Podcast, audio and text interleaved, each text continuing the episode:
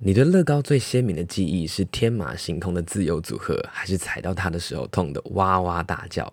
今天主题的三个关键字分别是乐高、环保材料以及再玩一次。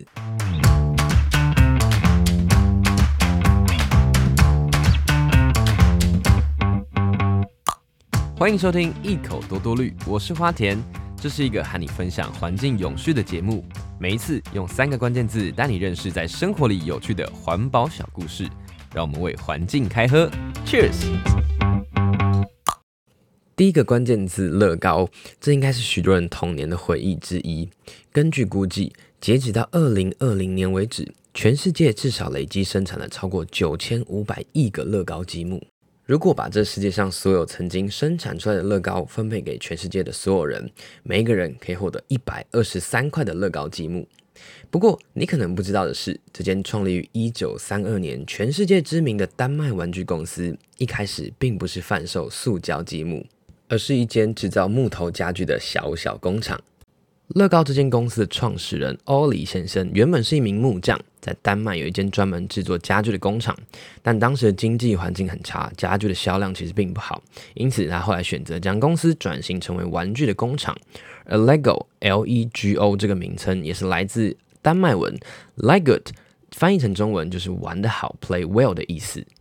而一开始他们也是以木质的玩具为主，一直到1947年，欧里先生来到了哥本哈根参加当时的工厂器具展览，他想要看看有没有什么可以用来生产玩具的器具。他在展览会上看到了一台属于当时全新科技的射出式模具，那这种机器的特色呢，就是可以利用模具快速的制造出塑胶物品。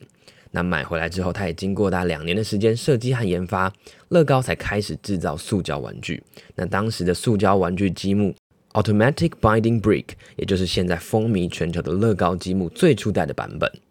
而现行乐高所使用的材料是塑胶材料当中的万能王之一的 ABS， 它的中文是丙烯腈、丁二烯、苯乙烯共聚物。顾名思义，它就是由丙烯腈、丁二烯跟苯乙烯这三种材料结合而来。那这个材料之所以会被广泛的使用，就是它有非常多很棒的特性。那就拿乐高来举例，第一个是因为它够坚硬，你想想曾经受害的脚底板，以及要能承受孩子们毫不留情的摧残，材质必定要很坚固耐用，那甚至可以把它当作是传家之宝，传承几代都还不容易损坏。那第二， ABS 可以调和出各种缤纷，而且同时拥有光泽感的各种颜色。传统乐高只有大概代表性的9种配色，而到了现在已经有超过150种的颜色。最后就是因为它的精准度可以被控制得非常完美，产出跟设计的公差可以被控制在 0.02 毫米之内，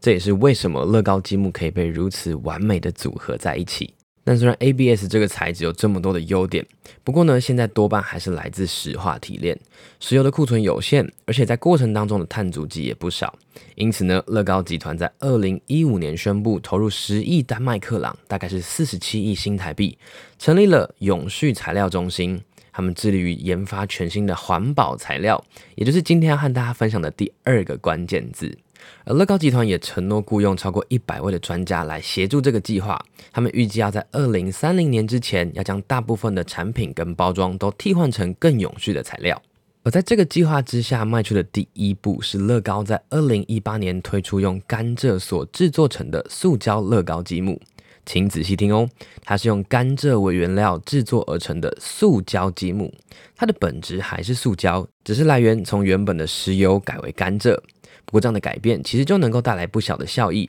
相比之下可以减少在制造过程当中高达 70% 的碳足迹。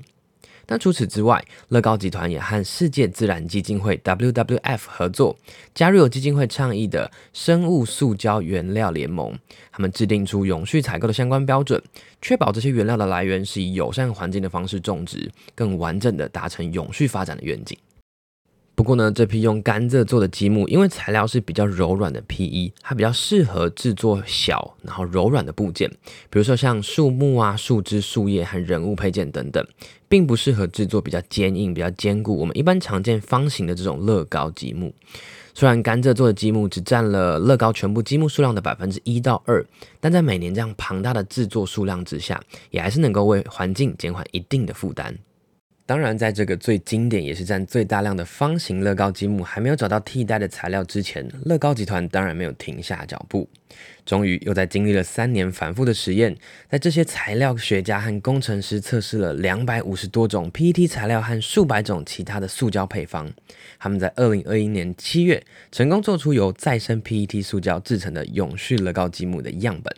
如果以一个容量为1公升的 PET 塑胶瓶为例，大概可以制作出10个2×4的永续乐高积木。那这是第一款符合乐高公司对于品质和安全要求，而且是用回收材料制成的乐高砖块。做出来之后，接下来会进到调色的阶段，并且开始建构起他们生产的流程跟设备。所以距离上市呢还有一段路程，下一个阶段测试跟评估至少还要1年的时间。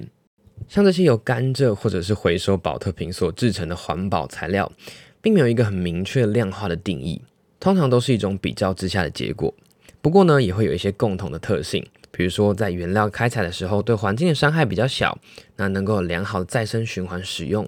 那甚至是这个材料本身对环境是有注意的。材料本身的特性有一定的影响，而我们如何使用以及回收它，也是让材料变得环保的重要要素之一。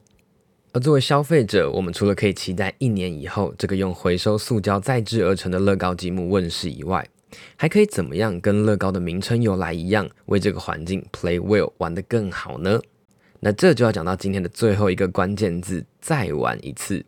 这其实是乐高在美国推出的一个回收活动，英文的名称叫做 Replay。 做法很简单，你可以收集任何不论是一整套或者是零散你已经不再玩的乐高积木，把它放到纸箱当中，然后免费的寄送到乐高指定的回收处。在这里，每块乐高积木将会被分类、手工检查并进行严格的清洁，然后再透过教育相关的公益组织送给需要的孩子。虽然这个方式目前仅限在美国的区域，不过同样的概念在台湾也有像是玩具银行或是玩具图书馆等等，你可以将这些已经玩腻了的玩具赋予新的生命，让他们有机会被再玩一次。最后一样分享一下我自己的想法，用再生材料制成的乐高当然是一个很棒的方向，不过在生活周遭有很多随手可得的素材可以作为孩子们的玩具，甚至是走进大自然当中，亲近山跟海，对小孩来说一定也都会是很棒的游戏。或许未来我们可以少一点点实质的玩具，花更多的心思在创造孩子们的体验跟回忆。以上就是今天的乐高环保材料再玩一次，一口多多绿，我们下个故事见 ，Cheers。